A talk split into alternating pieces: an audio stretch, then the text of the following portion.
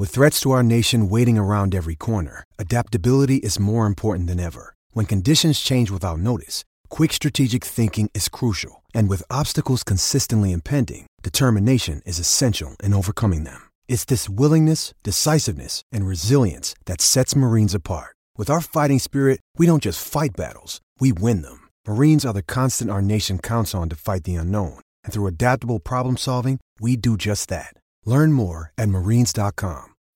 When you need mealtime inspiration, it's worth shopping Kroger, where you'll find over 30,000 mouthwatering choices that excite your inner foodie. And no matter what tasty choice you make, you'll enjoy our everyday low prices, plus extra ways to save, like digital coupons worth over $600 each week. You can also save up to $1 off per gallon at the pump with fuel points. More savings and more inspiring flavors make shopping Kroger worth it every time. Kroger, fresh for everyone. Fuel restrictions apply. It's never been easier to communicate with people, but it's never been harder to know which platform you're supposed to communicate on. Here's a simpler solution. With call, meet, and message all in one app, RingCentral makes communication easy. With all that connectivity in the palm of your hand, you can work from anywhere with anyone at any time and never miss a beat. Because when it comes to communication, simple is better. Learn more at ringcentral.com. RingCentral, simpler communications. Hey everybody, let me talk to you here for a second. If you haven't heard about Anchor, it is the easiest way to make a podcast. Here, let me explain real quick. First off, it's free. That is the best word in the English language. Free. There's also a creation tool that allows you to record and edit your podcast right from your phone or computer. Anchor will distribute your podcast for you so it can be heard on Spotify, Apple Podcasts, and much, much more. You can make money from your podcast as well with no minimum listenership. That's big. I mean, huge for brand new podcasters. It's everything you need to make a podcast all in one place. Just download the free Anchor app or go to anchorfm.com to get started. The only thing better than grinding all night for your side hustle is your roommate picking you up with Mickey D's breakfast. The perfect pickup deal. There's a deal for every morning at McDonald's. Right now, taste breakfast perfection when you get a warm and savory sausage McMuffin with egg for just $2.50. Price and participation may vary. Cannot be combined with combo meal.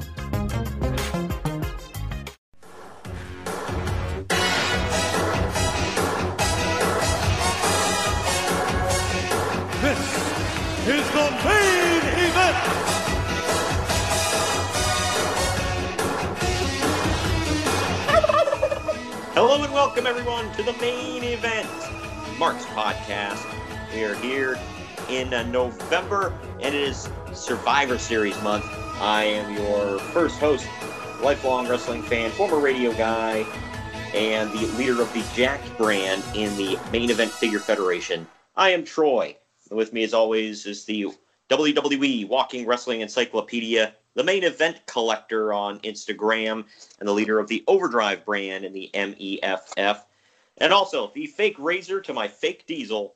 He is Greg. What's up, Greg? Why the hell do I get stuck with that crap? I'm fake diesel.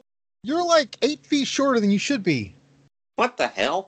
That's not even. All right. Anyway, getting off of like. I had to take a shot at your height. It wouldn't be a podcast without that, would it? Yeah. Uh, I did notice. That's what we um, do, folks. I did notice when this go. It's what we do. on this card, when uh, first of all, I was confused because I always forget about fake Razor and fake Diesel. But when Razor's theme hit, I was like, "Wait, what? He's he's in the NWO right now." And then uh, was it Rick Boggs comes out, and I was like, "My God!" And you look over at Scott Hall, say what you want about he drinks and did pills and whatever else, but he's like shredded. You look at Rick Boggs and he's coming out with a dad bod. Yeah, uh, I just, I always question that too. it's like Yeah. I'm not saying I'm in any position to speak on one's body, but it's like, man, like Razor came out looking like the way he did versus that. It's almost as if like, I mean, I know it was a parody, but like a hardcore parody, almost like BWO style. Well, yeah. You know, Well, and and the thing was, fake Diesel actually was like ripped and shredded like Yeah. you know the real one. So that one. I I might even argue at this point he might have been more ripped than Nash. Yeah, yeah, he probably was, but I don't know. It, it would be it would have been funny if that because I think they dropped the big sexy nickname for him. Because it, it would have been funny to refer to the guy who would be Kane as Big Sexy. Big Sec was only Kevin Nash. It was never Diesel. Yeah. Either way, we were talking about Survivor Series 1996. You'd think this is a Halloween show with the cosplaying going on here. And we're going to talk about somebody else who was in a weird getup who I was like, oh, didn't expect to see him on the show, but all right.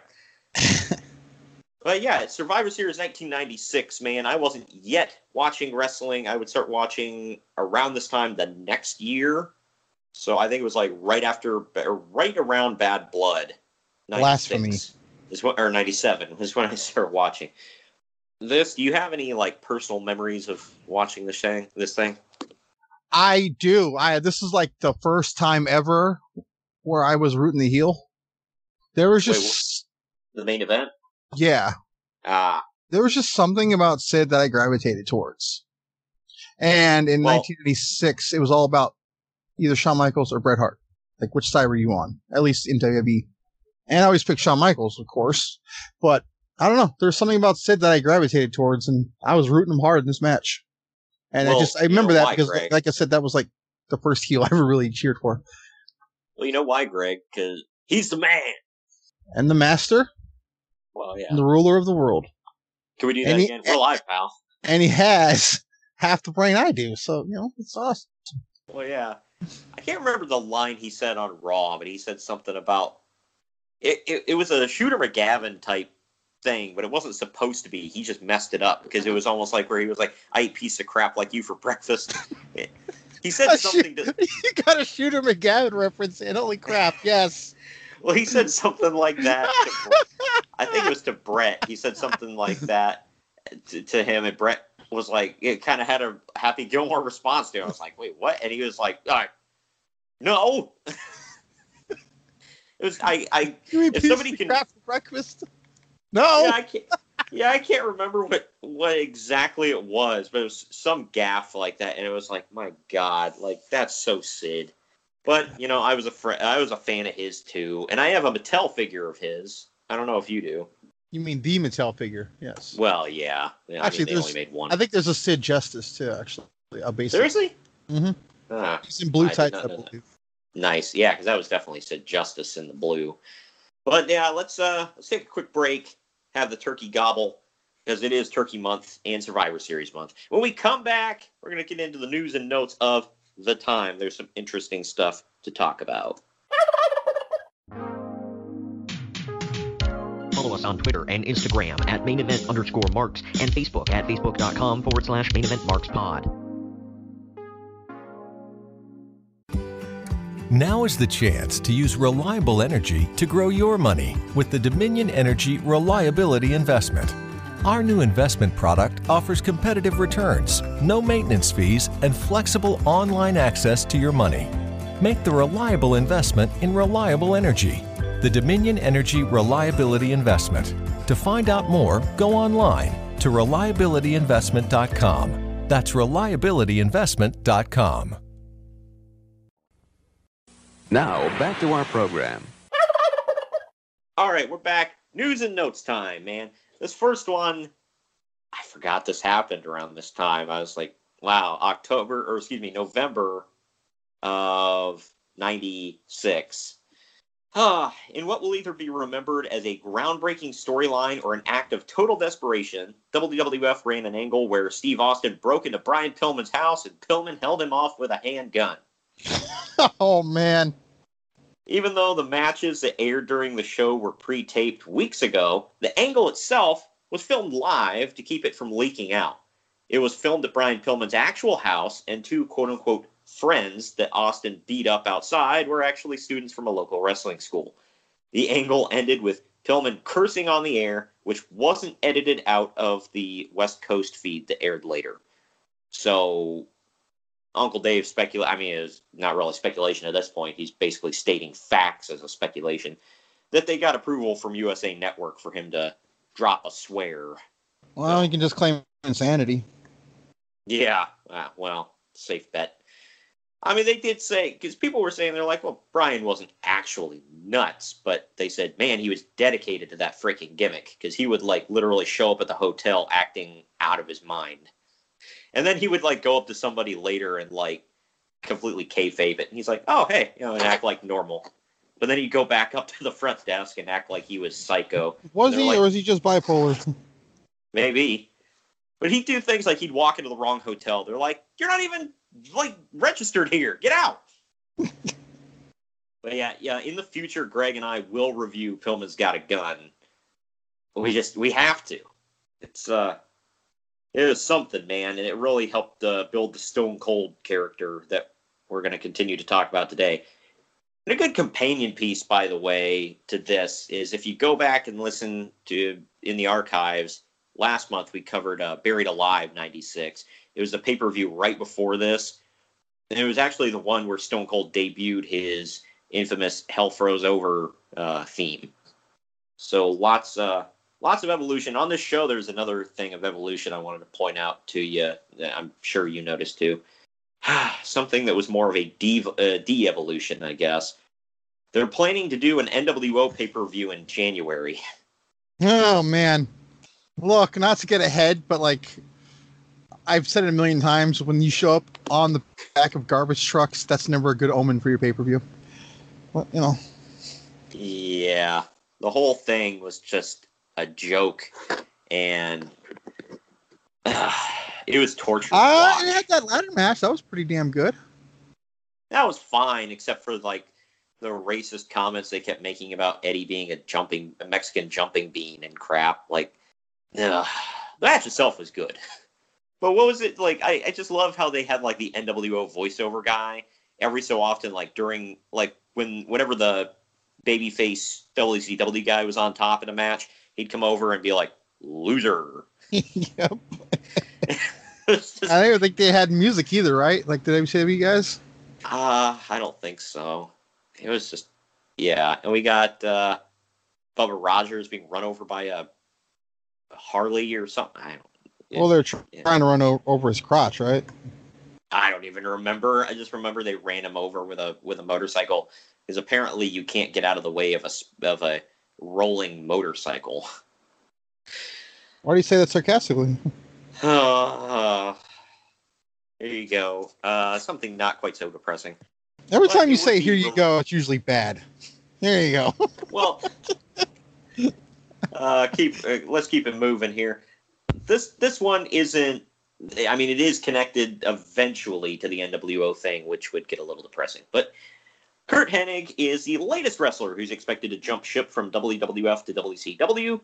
Hennig met with Eric Bischoff this month and reportedly agreed to a deal that will have Hennig return as an active wrestler. When WWF learned of this, they sent WCW a threatening letter, uh, legal letter, because they were under the impression that Hennig was planning to make a surprise appearance on this week's Nitro episode, and WWF says Hennig is still under contract for them. We talked about this with the Buried Alive thing Yeah. too. I also find was- it funny. He doesn't debut until like what June and July. Yeah, something like that. Yeah, I can't remember what. Some, one of our shows in the archives, we talked about he just like the big surprise of Nitro. He just walks to the ring and stands there. Well, we still don't know if the big surprise is him or Raven. That night they have both. Yeah, and Raven was sitting at ringside, making his debut. Kind of. Curt Hennig just walks to the ring. Nothing really happens. That's sad on both parts. You just sit on his ass. You're just sitting there nonchalantly walking to the ring. I know. What a debut! yeah. Oh my gosh! You remember that time Curt Hennig walked to the ring with his hands on his hips? Yeah, that's that's some good TV right there, Aiden man. Walker. That'll get you the quarter hours. Uh, Ric Flair finally had shoulder surgery this week, but he may be out of action longer than previously expected. Current plan was that he's ready to return, or when he's ready to return, is for uh, Hall and Nash to attack his 19 year old son David, which would lead to a match with the Horsemen versus the NWO. Not sure that's what led to that feud. Did did they bring David into stuff at this point? Not that I remember. Yeah, I they're don't think he started doing gun. stuff until '99, actually. Maybe late '98. Yeah, they're jumping the gun a bit here. Well, they found out how that Dave Meltzer found out, so they changed plans to make him look stupid. Yeah, plans changed. Good. Put it off for a couple of years. That'll throw them off. Well, and then they they just rammed that stuff into the ground. They're like, we found out that I mean, not that this was a, a good kept secret or anything, but oh, Ric Flair can cry really well on command, and we can if we beat up his kids, that'll make him cry. So they just did that repeatedly with David and then Reid.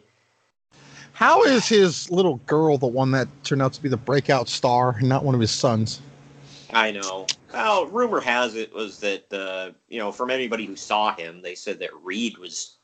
I mean, he looked like he was destined to be amazing, and uh, Rick put a lot of time and effort into uh, you know his him getting the basics down. But you know, things happen. Unfortunately, that one uh, that one sucks, man. Because you, th- I mean, not just because we lost a life, but it's like you think of you know what could have been with him. We could have had yeah, Flair- I say the same thing about a couple of guys back in the day. Um, Magnum TA, he would have been a huge star. Oh, I know. Yeah. Yeah. Well, you- I mean, he didn't die. I mean, but Right, but his career did. Well, you think about uh, we could have had a Flair on top of the men's and women's divisions in WWE. that's kind of crazy to think about. I know. And meanwhile, David's sitting back like, I used to wrestle. I'm like, shut up, David. Why is he Terry Funk all of a sudden? I don't know. Here, hey, hey, man, I got a big one for you. Here Your we go. mother's a whore. Uh, you're Sorry. saying that after this story. Oh no, I'm not because it's already a bad segue. Hulk Hogan will be is uh, making media rounds to promote his movie Santa with Muscles. Oh yeah, Oh, good God! Santa with Muscles, man. He'll do anything No? for a buck. Did you ever watch this movie? I've never seen it in my life. Yeah, neither have I. I heard it was called Santa with Muscles, and I instantly didn't care. I did, however, watch that horrible. I think it was called Christmas Sleigh or Santa's Slay or whatever, where the Jewish Bill Goldberg played Santa Claus, a murderous Santa Claus, by the way. That's money. Yeah, it was. uh It sucked. Whole thing sucked. Yeah, it uh, it was bad. And this, by the way, when he's doing press for this movie, he he did the he, he wore an NWO shirt under Regis and Kathie, and he was yes, it was Kathie Lee at this time, people, if you don't remember. But he was wearing the NWO shirt, and he was like, "Well, I play a bad guy on TV, but I'm still the same good brother you've always known, brother." Good brother. Yeah, he's the he's the goodest brother. And Goodest. yep. Well, I I mean, I don't know about the big LG, Oh, but Grimer's just, uh, taking a huge hit on the show today. Hell yeah.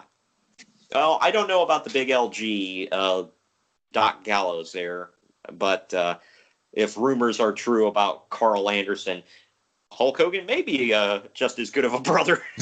Wow. Not getting into it. Current news or rumors or innuendo, whatever. Leaving it alone. Moving on. Why would you cheat on your hot Asian wife? Right?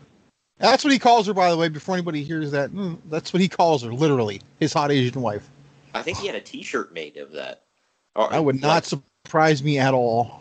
Yeah, I think I th- there were a couple pictures I think of where she was wearing a T-shirt that said "Hot Asian Wife" or something like that.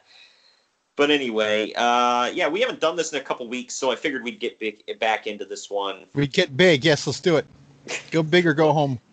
Hell yeah! We're Why do you make innuendo out of that? I could have been talking genuinely. I didn't make any innuendo out of it. Lies. You went. Uh, I heard you. Whatever. But all right, we haven't done this in a couple weeks, so I got to get back into it here. This week in ECW. Hold on. Let me guess. They're they're planning the invasion. Yeah, that's it. Am I close? Uh, no. Uh, I mean, that stuff was going on at the time. There were rumors about what the hell's going on between ECW and WWF, Well, but We'll get into it on the show, but Furnas LaFon and Flash Funk on this show, clearly there was a working relationship there. So yeah. Well, since you mentioned it, I'll do that story first. At a recent ECW show, the fans chanted, You sold out at 2 Cold Scorpio, who is headed to the WWF. And Scorpio responded, telling the fans that if you got offered 200 grand a year, you'd take that job too. Well, you don't want to make five cents a year from Paul E? Come on, dude. Yeah, like you, you don't want the hope and pray check where you go to the bank and you hope and pray it doesn't bounce. I will say he's better than Herb Abrams, but I mean that's like what's that know, saying? Yeah, that's not really. I mean, who set the bar? We are the bar. this next one, at the same ECW show, Stevie Richards got hit in the neck with Sandman's cane and collapsed. It was apparently a stinger, and Richards was paralyzed for a while and taken away in an ambulance. For about half an hour, he could only move his fingers, and by the next day, it was uh, he was up and walking around just fine. Shane Douglas had also recently complained about the use of the canes as he collapsed the week before after getting hit in the neck with one as well. Douglas reportedly refused to work with Sandman if the cane is involved anymore. Also, on the same show, Francine got hit with a chair thrown by, by a fan. Of course. But she was fine. what the hell was that? I don't know. I'm getting eaten by global warming. This is just like. Oh, okay, cool. I get it. I got that actually. So yeah. I don't know if anyone else will. uh, go back in the archives. But yeah, this just like multiple people are getting hit so hard with a Singapore cane in the neck that it is momentarily either paralyzing them or just dropping them where they can't and, stand up. And for anybody that questions why I don't like ECW, there you go. Yeah, and I'm a big Shane Douglas mark, but like it's you know I he has he has a right to complain here. He was the top guy. I mean, I realize Sandman was a top guy too, but if one top guy is hurting another one repeatedly, yeah, complain. It's like, dude, what the f? You think the Rock? Well, it's also we're talking uh, not to um, let's get off on a tangent, but we're talking about two vastly different guys. Shane Douglas, whatever, no matter what anyone thinks, can actually wrestle. Sandman can't. There's a reason he has an awesome theme song in the in the Singapore Cane to mask everything else. Yep. So, well, yeah, I might argue he's one of the worst wrestlers in history, right up there with New Jack. Well, and not to compare these two to the other two I'm about to mention, but think about in 1999 when The Rock and Austin were hot. If uh, The Rock's gimmick was like using a certain weapon and he almost paralyzed Stone Cold a couple of times, or vice versa. I mean, don't you think, you know, that the guy up top would be, you know, Vince, whatever, would have been like, look. Okay, uh, I thought you meant God, honestly. I yeah. really did. don't, well, don't, don't you think Vince McMahon would have been like, look, um, stop it? well, yeah, because he has a brain. Well, be careful who you say that to, Greg. I know. But yeah. Uh, the WWF is planning an ECW like late night show, and it is tentatively being called Shotgun Saturday Night, and it's scheduled to start on January 4th. I don't know where they get it was an ECW like show, other than, I mean, it basically took place in a dark bar. I well, the first that. one took place in Grand Central Station. Yeah, okay, a dark Grand Central Station. Which you remember we went there? I was like, dude, we gotta go check this out. This is like I had forgotten about the Shotgun yeah. Saturday Night thing. So yeah, yeah I made sure to take you there and show you the escalator where uh, Triple H got tombstoned.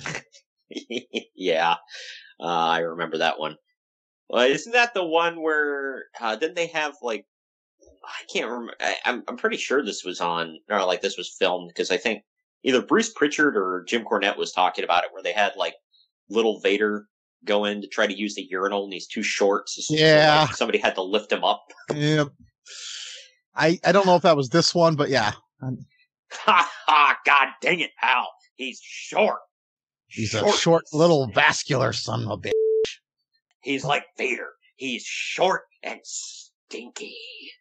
What the hell? Apparently that was the thing. I don't know if that was. You always got to take it too far. Well, I don't know if that was the thing in East in WCW or if he just gave up in WWF, but everybody said it's like he never washed his gear. And it got so nasty to the point of where his like his gloves were flaking. So like Cornette said he grabbed him with those black gloves and Cornette said he had to throw his suit jacket away cuz like black just rubbed off on it so bad. Ow. Yeah. And uh That's kind of gross. Yeah. I wonder, if he did that, I wonder if he did that on Boy Meets World too. Ugh, God. I hope he bathed then. But I, I mean, I guess he bathed. He just didn't wash his gear. And Jim Ross talked about that too, where he said he called up because like Vader was like milking an injury or doing something. I don't even remember. And Jim Ross called him up and is like just yelling at him basically, and like giving it. He said, "Well, I was trying to give him tough love, whatever." And he said he had me on speakerphone. I was like, "I bet you haven't even taken your, your washed your damn gear, have you?" And in the back, I hear his wife. He hasn't even taken it out of the bag. and she said, "Well, if he ain't taking it out of the bag, I ain't washed it." I was like, "All right, fair enough." That's just gross. Uh, anyway, getting off the, the Vader jokes. Um, during commentary on Superstars, speaking of Jim Cornette, he told a rather unfortunate joke saying that a burglar broke into Sable's house and she screamed, rape! And the burglar replied, no! Wow. that sounds about right. He's used this joke multiple times. So, yeah. Everybody wants to talk about that fried chicken joke he did in NWA. That wasn't the first effed up joke he's done on commentary, people. Alright? I can probably, I can assure you it's probably the last. I don't think anyone's gonna just. No one's gonna hire him again. I can't see. Yeah, I, I can't see anybody saying we need a commentator. Call Jim Cornette. I, I, can't- I can't, I, see it. I but can't imagine anybody in 2020 or 2021 is about to be anybody saying we need uh insert job title here. Call Jim Cornette. like no, uh, horrible criticism, maybe. yeah, we need somebody to be really racist, sexist, and scream and cuss at everybody. Call Jim Cornette. I like. Look, we never, we never ever get political on here, okay? But I'm just gonna say this: one of the um stereotypes of anyone who supports Trump is everything you just said, and he kind of wants to murder that man. I just find it Yeah. ironic. I just, I do. Yeah, it's a little left up. like hmm, pot meat kettle. All right. Final story I got here actually plays into this event. I don't know where he was supposed to fit in the card, but they made mention of him not being there. Uh, Mark Henry's broken legs expected to keep him out for four to six weeks. He ended up being out for an entire year. Yeah, he wouldn't debut until what? I think he debuted on Raw and joined the Nation. Yeah, something like Hmm. that. Yeah. So yeah. that's uh Like I like Henry. that they're going to bring him in as an American hero because he was in the Olympics. They had him all draped in the flag, and like, uh, no, we're going to put you with the. uh Militant like- Black Stable. I was going to say, I was to say, uh, take on the the rant. What, what do they call it? Black the Black Panthers. Yeah, yeah, yeah. And Bruce Pritchard tries to oh nah, they were not on the Black They wore the same stuff. Hey, you know what? I'm not argue. It worked. I mean, I hated well, him for obvious reasons, but it, it worked. Yeah, they So, were heels. They were I mean- heels. You know who started that group, right? Uh, PG thirteen. Good God. Damn it! That I'm was the saying- reference I was going to make to open the show, and I forgot it. I just, uh, wow. I'm glad you forgot it. Do not go and edit that in either. Come Uh, on. That group launched one of the greatest of all time, so you can't tell me it didn't work. So anybody says that, I'll argue it all day. D'Lo Brown. No, The Godfather. Oh, Can you keep up? gosh, Jeez. Yeah. All right. Well, that's it for the news and notes. Uh, you ready to dive into the event? I, I think I am. Okay. Well, We're not going to talk about Roddy Piper debuting. did he? Oh, yeah, he debuted at Halloween Havoc, didn't he? Well, I mean, he signed the contract at World War Three this this month, but we already Oh, covered it. I just want to throw that in there. Yeah. Yeah. Yeah. We'll have to talk about him someday.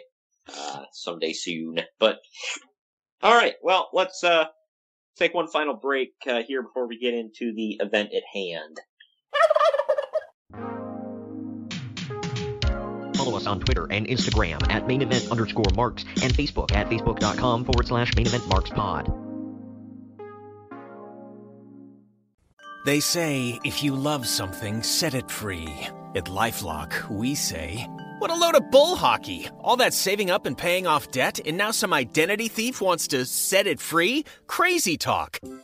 Lifelock helps monitor your info and alerts you to potential identity threats. If you become a victim, we'll help fix it.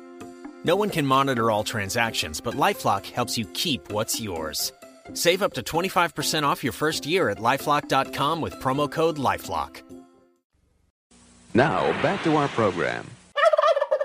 All right, we're back from the Turkey Goblin, and it is time to get into WWF Survivor Series 1996. Took place November 17th, 1996. Tagline, Back to Attack.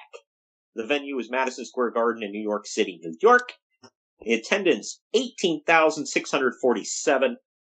And uh, pay-per-view buys, I, I've seen conflicting reports. One place said one, uh, 150,000. Another said 199,000. It was a lot. All right. So I'll just go with that. But we open up the show. Uh, the package plays as they're kind of showing off that they're in New York City. And they let us know that the night before the show, the WWE held a Hall of Fame induction banquet. We talked about that in the archives um, on uh, the Buried Alive episode. So we t- we kind of talked about how it they didn't usually do much. Like they, they didn't usually have a ceremony. There for a while they had a dinner, kind of bounced around here and there. When was it that they actually started doing it? Before, right right before WrestleMania. 2004. Okay.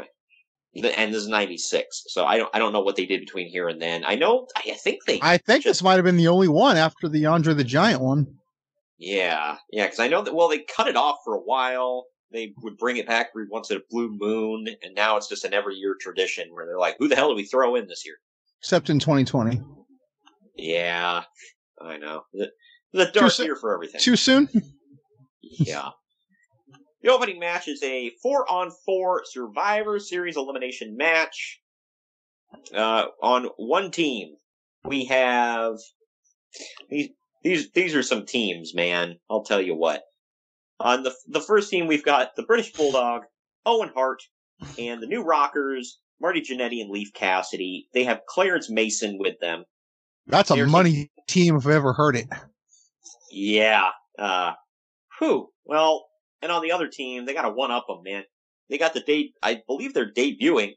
Uh, Doug Furnas and Phillip LaFon with uh, Henry O. Godwin, Phineas I. Godwin, and they have Hillbilly Jim in their corner. It's definitely their pay per view debut. Okay. It's very. I think it's it's such a stark contrast. On one side, in their corner, they have the black lawyer Clarence Mason. On the other side, they've got a giant like hick in Hillbilly Jim. I- Oh. Just pointing out the contrast. Anyway, moving on from that very quickly. We uh, this match goes on for 20 minutes 41 seconds. Henry Godwin pins Marty Jannetty first with a slop drop, and then Owen pins Henry Godwin right after this with a spinning wheel kick. Uh, British Bulldog pins Phineas Godwin with a power slam. Phillip LaFon pins Leaf Cassidy with a reverse superplex, which Vince McMahon calls "What a maneuver!" Dude, he says that for everything. I know. I just like, oh, he's setting up. He's going out. What a maneuver! Like that's not what it's called. Like Damn it, Cole. Watch my old stuff, pal. That's what you do. I just like how he's even got. Oh my! Like you didn't have to adopt everything wholesale from Vince. yes, he did. Uh, you know, other, you know, he's got to do that to fund his Blistex. You know how much he has to buy? Oh gosh, I get it. Damn it. Oh, I don't know. Anyway, I'm not even going to make a comment on that. Uh, after after some miscommunication between Bulldog and Owen, LaFon pins Bulldog with a sunset flip. Bulldog then chop blocks LaFon before leaving. Finally, Furnas turns Owen inside out with a German suplex for the pinfall win. I was shocked about that one. Uncle Dave gave this three and one fourth stars. I gave it two. I wasn't that impressed by it. What say you? I gave it two. I was borderline three. I didn't. I didn't. I liked it. It was like nothing impressive happened though. Yeah, it's uh, for me. I mean, I I would even give it two and a half stars, maybe. By the way, this was like the new Rockers. If they weren't an odd pairing to begin with, at this point in '96, they were a super odd pairing. Because you look at like Marty Jannetty's walking around acting like, in I know, haha, acting like, but he's acting like he's, you know, like either drunk or high or a combo. Like, like he's just All right, and I'm not going to touch that one. he's just he looks like he's feeling good at this point, like bobbing his head, like, yeah, man, I don't know if I'm a face or a heel. I'm just here. And then uh Al Snow, Leaf Cassidy, whatever comes out, he's he's got the facial hair, he's got the the top knot ponytail thing going at this point, and has this look on his face like he just hates the world. So yeah. He hates I'm the like, world as a as a new rocker, but loves the world when he talks to a head. What does that tell you about the man? I, you know what? I would choose the latter gimmick as well. I wouldn't have to call myself Leaf Cassidy and wear that god awful outfit, and I wouldn't have to hang around Marty Jannetty, who asked everybody if it was a bad thing if he has sex with a girl he's waiting on a DNA test for to see if it's his daughter. You know, and you combine that with a guy who talks to a head, man, that's a hell of a team. He also claimed that he murdered a man when he was young because the man tried to touch him inappropriately behind a bowling alley, and then he dumped his body in the river. He has since retorted that and said he just did it for a gimmick. Yeah, and then I think he turned around and was like, "Or did I?" And I was like, "Shut up! Just quit talking." He says the worst stuff. Well, Ugh. he's got some issues. Yeah, we'll we'll say issues. Uh, Kevin Kelly's in a dark room with Mankind and Paul Bearer, asking Paul Bearer what he thinks about being suspended uh, above the ring in a shark cage later tonight. Paul says he's not going in that cage at all, and Mankind says that he's going to stomp the Undertaker and eat him alive. I I got to do my I'm Paul Bearer and you're not. No, you don't. Oh, come on. Oh, yes. Don't go in there. Wait for it to air out. Ooh. You sound like you're doing a really horrible Mickey Mouse. He's a creepy. It's a Halloween Mickey Mouse, aka Paul Bearer. I'm trying to figure out like how uh, Bill Moody came up with that. He was like, "I'm gonna talk like this." like, well, maybe someone was just grabbing his balls when they were doing his when they were doing his audition or something. Yeah, somebody. Anyway, the next match is Mankind with Paul Bearer versus The Undertaker. And Paul Bearer will be suspended above the ring in a shark cage. This went just shy of 15 minutes. The Undertaker is lowered from the rafters in a Batwing cape. They made a defining moments Undertaker of this, didn't they? Yeah, good luck finding that for anything under two thousand bucks. Yeah. Defining moments Undertaker uh Mattel figure if you guys haven't figured it out.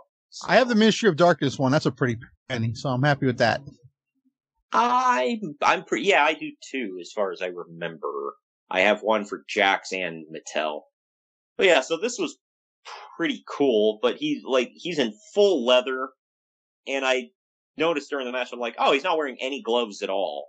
Like he this was his first pay-per-view. I don't know what he was doing on Raw, but at the last pay-per-view he's still wearing the purple gloves. Here he's Yeah. not. He- He's just wearing the wrist gauntlets. if But anybody I- watched the Last Ride documentary, he hated this entrance and the look and the cape, everything. He hated it all. Oh, why? He just said it was stupid and didn't like it. he hated a lot of things they made him do back in the day. If you hear, what was the Survivor Series he was on Team America? Ninety three. Okay, and that one where he opens his cape, or his cape, his uh, trench coat, and the inside had the American flag stitched inside of it. They asked him what happened to it, and he was like, "Oh, you know what? My uh, my dog ate it. Like, acc- he said, quote, you know, accidentally, quote unquote, ate, you know, got my coat and ate it. It's like, oh, just that one, right? None of the others. That was back in the day when he had to make an excuse. Now he can just say, I ain't doing that. Yeah, right.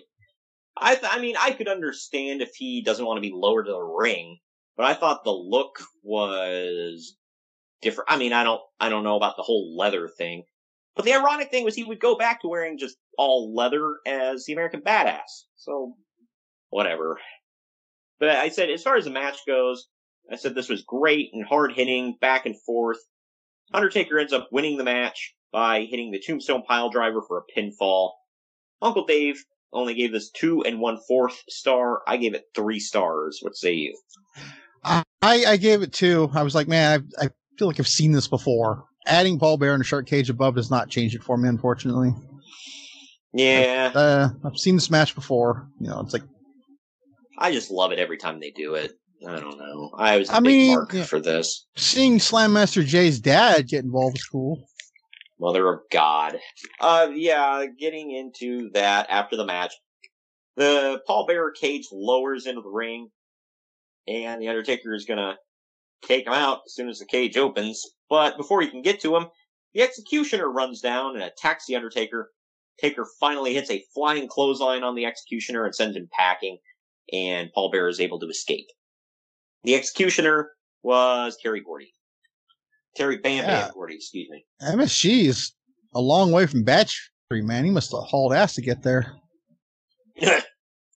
He's not a free bird anymore, Greg. He doesn't. He doesn't live on bad. street. Uh, once you're a free bird, you're always a free bird. Shut your mouth.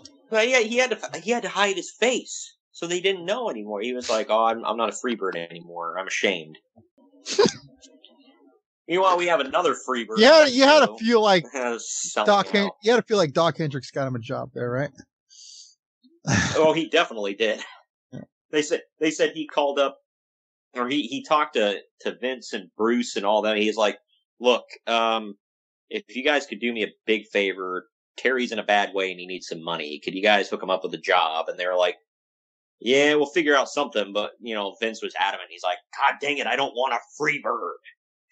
But god dang it, you already got one. Well, that's why he was like, "You're not a free bird. You're Doc Hendrix. Cut your hair and shave your your beard." Uh, I know this is a little off, by the way, but you know he made a cameo on Halloween Havoc, right? Uh, but Watch wait, Halloween Havoc. Oh, uh, this no, I st- I still gotta watch Halloween Havoc. I, Yeah, he makes a cameo on there, and they even play Bad Street when he's coming out of the van. uh, of course I do. I gotta watch this this now. All right. Damn good event, by the way. Just except for that, that- except for that uh, Dexter Lumis crap, but it was fun to watch, I guess. But it was stupid. But it wasn't quite as Yeah. bad as a musical, but it was close. Well, you don't want to hear a sing along between uh, Trevor Lee and uh, Dexter Lumis. I, come on, man. no, Break Dexter, out. And, Dexter Lumis never even spoken a word, so I just well, his first words should be him breaking out in song. kind of like Orange Cassidy's first words were going off about global warming. Either that, Oh, either he breaks out in song, or they do the the voice thing. Like they they do what they did to Undertaker in uh, Suburban Commando. Like first, he's like, "You're gonna die, Clancy." Oh yeah, that's right. They should do that to him. Uh, why do I like bad things anyway? Speaking of I mean, if it's if it's stupid, you can enjoy it at least. You know, it's like Yeah. Well, something that's not bad. Sunny comes to the ring wearing an outfit that looks like it's straight out of the 1960s. And she- oh, roll looked- tide was she looking? I know, right? But she did look like an extra for. I just said 60s, but she looked kind of like an extra from that 70s show. Am I wrong? Nope. Yeah. But she does commentary with Vince and JR. Meanwhile, Doc Hendrix is in the back. He interviews Hunter Hearst Helmsley, Goldust with Marlena, Jerry Lawler, and Crush. This is, uh, This is the most odd team ever. by the way. yeah, I, my next line was, this is the wackiest team I've ever seen. The old Hunter Misfit Toys team. Yeah, because if you think about it, Hunter Hearst Helmsley was the Connecticut Blue Blood at this point. Gold Dust was effing Androgynous. Yeah. Jerry Lawler was, you know, the cocky, arrogant uh, king of wrestling, you know, king of Memphis, kind You of. put quotations around that, right? yeah. And then Crush was the prisoner Crush at this point with a fake tattoo on his face. That was uh, 100% legit, by the way. Like he just got out of jail. That's no BS. Just got out They of just- prison. they just, just- got out of prison, kind of make a gimmick. And they threw that on him. Yep. Yeah. Way to go.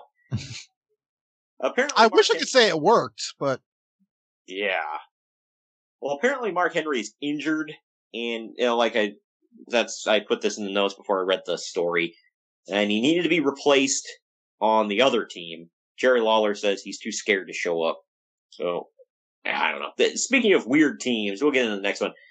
The first team: Hunter Hearst Helmsley, Crush, Jerry Lawler, and Goldust with Marlena.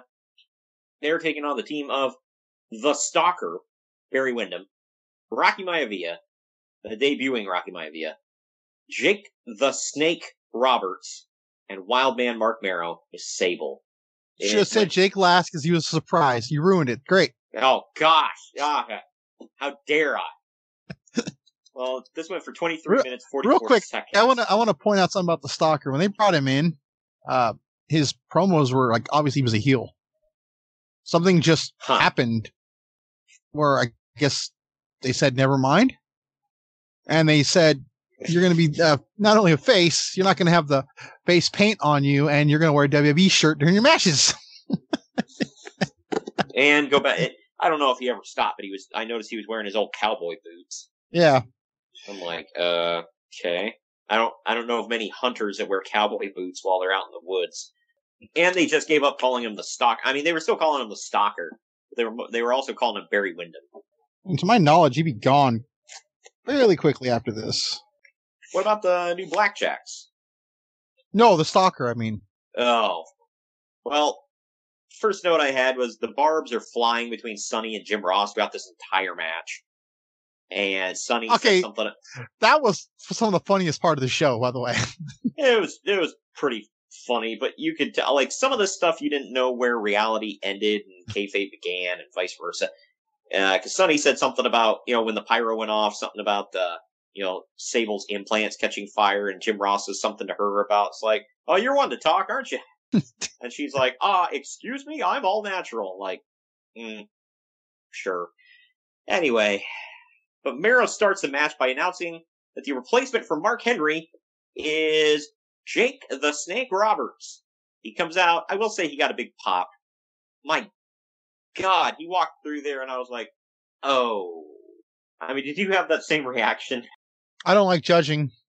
I just Yeah. I know he had relapsed a couple weeks prior to this. Yeah, and uh, I, I can't remember who it was made a, a crack about you know him and alcohol or whatever. I think it was Sunny, or or no, I think it was uh no Jim Cornette wasn't in this match. It was another one. But anyway, yeah. So whatever. He came out. He just looked bad. I'm like, damn, dude, this this sucks.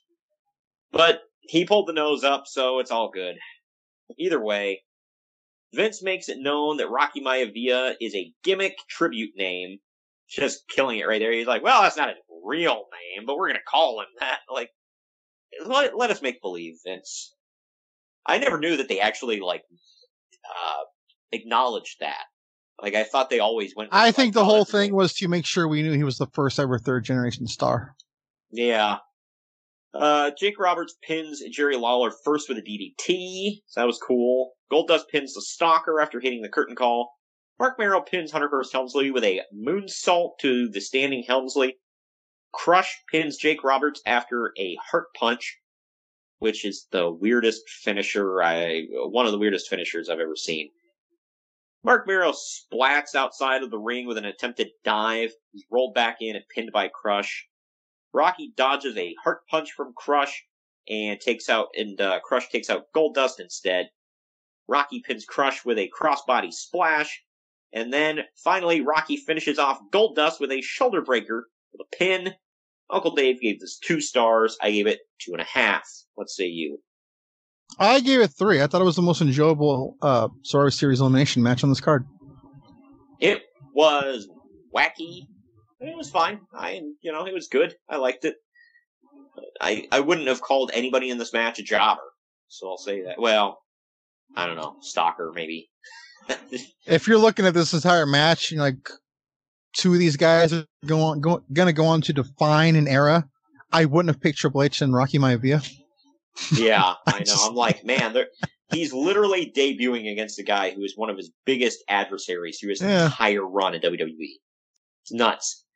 Uh, but up next, we get a hype package for Bret Hart and Stone Cold. It shows Bret claiming to be the best wrestler in the world, while Austin has been terrorizing everybody with violence. Stone Cold uh, Steve Uh, Austin. what I love about that, by the way, is the is the the contrast. Yeah, right. And Bret's supposed to be like the wholesome, like I'm a great wrestler and pure wrestler, and I'm just, I'm, you know, I'm wholesome good guy. And meanwhile, Austin's just like beating people up and swearing and cussing and just everything. So Steve Austin is being interviewed backstage by Todd Pettengill, who's wearing his middle of the mall CZ earrings. what Did the you know- hell? He is. He's middle of the mall.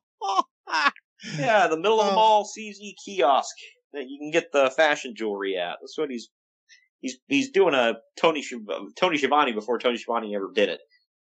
But Pettengill tells Austin that his match with Bret Hart is now a number one contenders match for the WWF title. Austin says that he's going to whoop Hart's ass.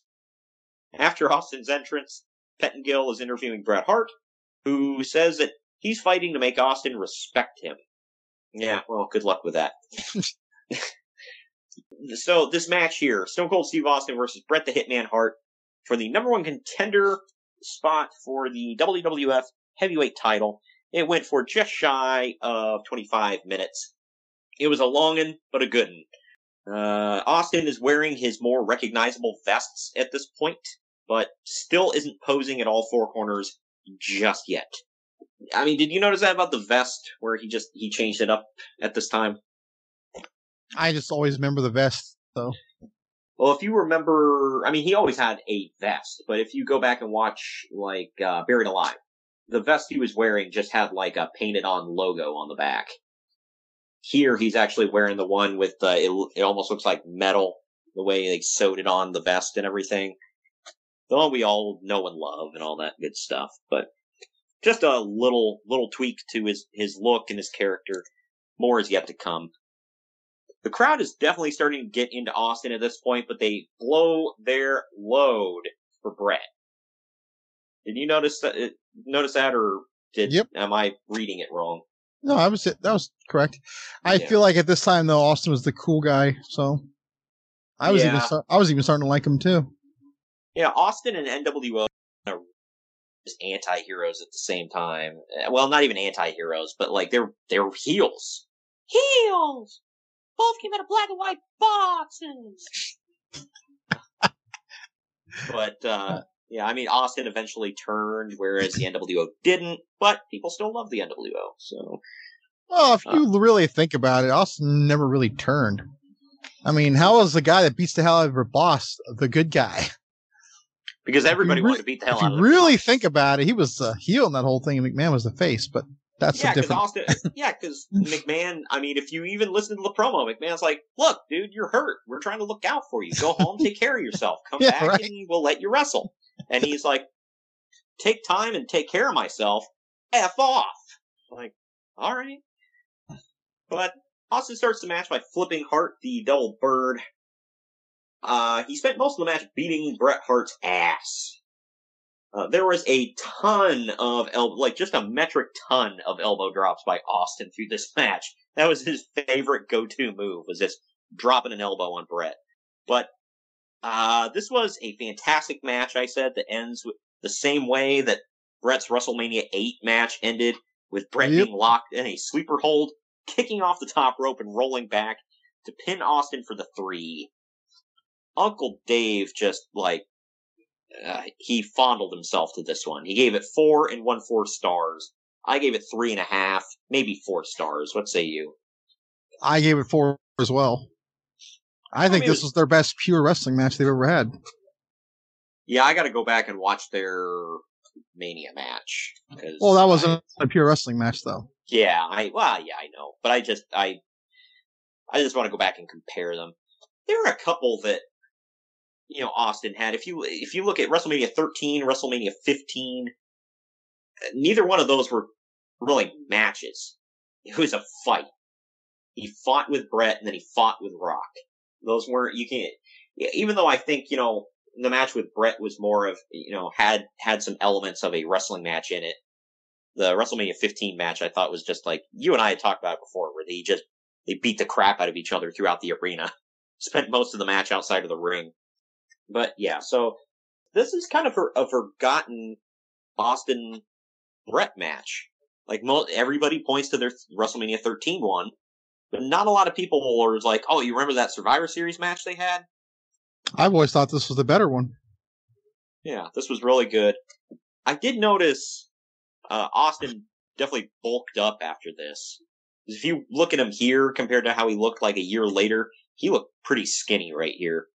Uh, after the match, Austin storms off, and Hart walks around the ring, slap it, slap hands, slap hands, and uh, hugging fans.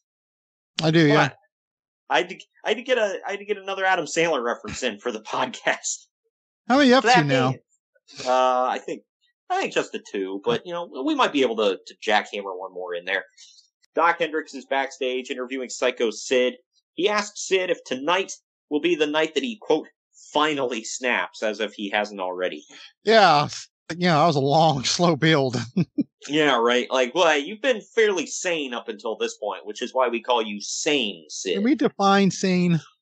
Yeah. They, well, so I, I mean, we we've been calling him perfectly sane Sid, and now you know the the psycho thing. We're we, it's it's we're waiting on it. He doesn't come out to the actual theme from Psycho or anything, but Sid says that he'll do anything to survive, and says that he'll do everything and anything uh, it takes to become the WWF champion. Lou Albano, by the way, uh, who just got inducted in the WWF Hall of Fame the night before the show, comes to sit at the Spanish commentary table. That one, I Yeah. was like, I, uh, I'm like, does he speak Spanish? uh, they were laughing about it, so I, I'm going to say no. I just, yeah, it was random. I guess because they already had three at the English announce table. I guess they didn't fit. Yeah, well, I mean, I'm not crying that I didn't get to hear commentary from Albano. Just saying. Razor Ramon, Diesel, Vader, and Faarooq is the next team, by the way. They have Clarence Mason in their corner. They're taking on Savio Vega, Yokozuna, Flash Funk, and Soup Soup Superfly, Jimmy Snuka. This went just under 10 minutes. This is the final Survivor Series match of the night. Uh, Survivor Series style match, that is, the elimination style. Wolfie D and JC Ice, PG 13, wrap Faarooq's way to the ring. This is the the debut, by the way, of the Nation.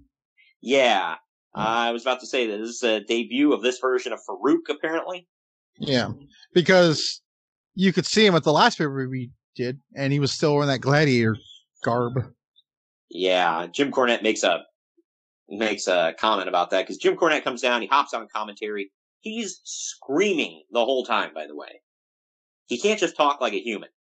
But and of course, McMahon has to make a fat joke about him. That was uh lovely. Uh, he said something about um uh or well I guess Bruce Prichard had said something in the past about like McMahon like grabbed Jim Cornette backstage, like grabbed him by uh, by his shirt by the chest or whatever, or his jacket at the chest, and then he like shoves him off, all disgusting. He's like, "Ugh, I grabbed you and literally sank into you. My God!" Wow. wow. I'm like, what the hell? I don't know what to do with that. That's so effed up. He said everybody laughed about it, but there was like such a shock because Vince acted like just so repulsed. Ah, but this was also Flash Funk's WWF debut, joining people like The Undertaker to debut at this historic show. The Undertaker, The Rock, Flash Funk. I mean, what do you not get? Yeah, that's that's rarefied air, Greg. He's wearing a red and yellow jumpsuit, and JR says, I've never seen the red and yellow look so good in the garden. Oh, good God. Like, shut the F up, Jim. it's not bad enough you bring us the fake Razor and Diesel, for God's sake. Yeah, I know it wasn't him, he was just saddled with it, but either way. Snuka was a mystery partner for his team, so another legend. Cornette acts like Hulk Hogan in his prime just came out to go against his team, by the way. Yeah, I feel like, you know, and I hate, I feel bad saying this, but I feel like Cornette's reaction to Snuka coming out was bigger than the audience. yeah, well, yeah, definitely. I mean, the crowd was like, "Oh, cool, Jimmy Snuka." But like, my God! And at one point, I was like, "It's almost like irony at this point. Like he's going over the top on purpose, like as a joke."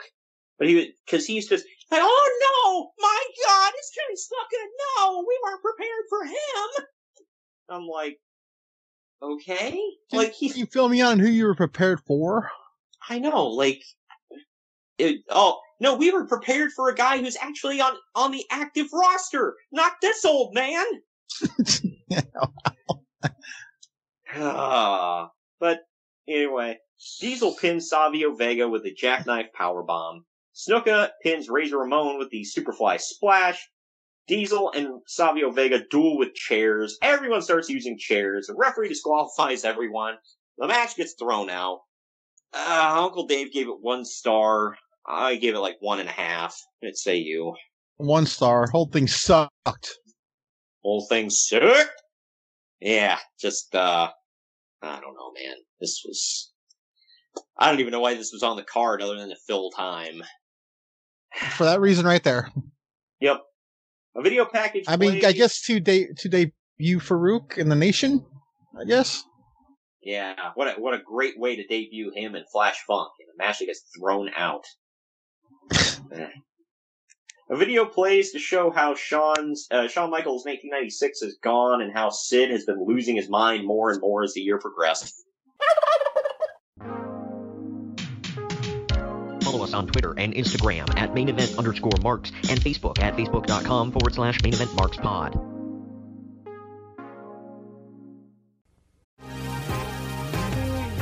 The been thinking about McDonald's all day. Can't get it off my mind. I can already taste it. Ooh, got my mind on my mouth and my mouth ready for some Mickey D's deal.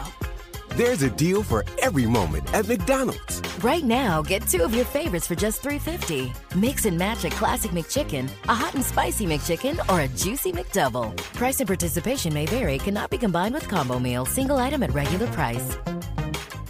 Enjoy! Thanks. The order breakfast at the McDonald's drive through Tell yourself you'll wait to eat it at work, but it smells way too good. So you eat it right there in the McDonald's parking lot meal. There's a meal for every morning at McDonald's. Right now, get any size iced coffee for 99 cents until 11 a.m. and pair it with your favorite breakfast sandwich or one of our tasty bakery treats. Price and participation may vary. Ba da ba ba ba. McDonald's. I'm loving it. Now, back to our program. We now get the main event of the night. It's Shawn Michaels with Jose Lothario in his corner. He's defending the WWF World Heavyweight title against Psycho Sid. This went for 20 minutes, 2 seconds.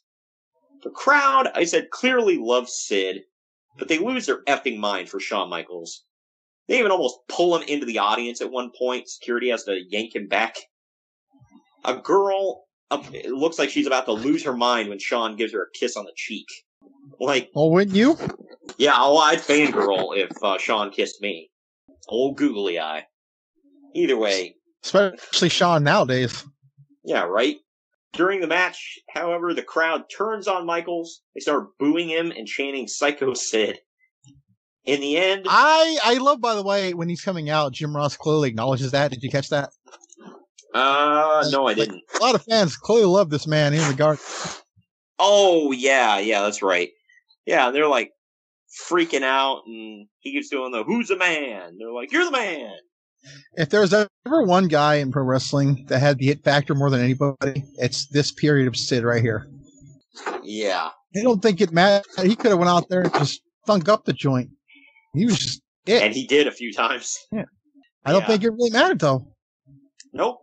Yeah, and this match, well, we'll get into it. In the end, Sid grabs a camera as Jose Lothario gets on the apron and stops him from hitting Shawn. Sid turns around and blasts Jose in the chest with the camera, dropping him. To a major pop, by the way. I know. Yay, he hit the old man!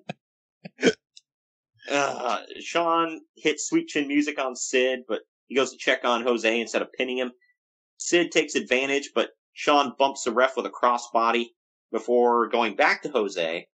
Sid hits Shawn with the camera, then power bombs him as the ref comes to ca- or comes to when he counts the pinfall, and the crowd erupts.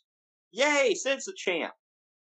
Uncle Dave almost gave this four stars, but he had to shave something off or something, so he gave it three and three four stars. I gave it three stars. What say you? I, I gave it three. I I loved it. Yeah, I thought this was great. It's one of Sid's better matches.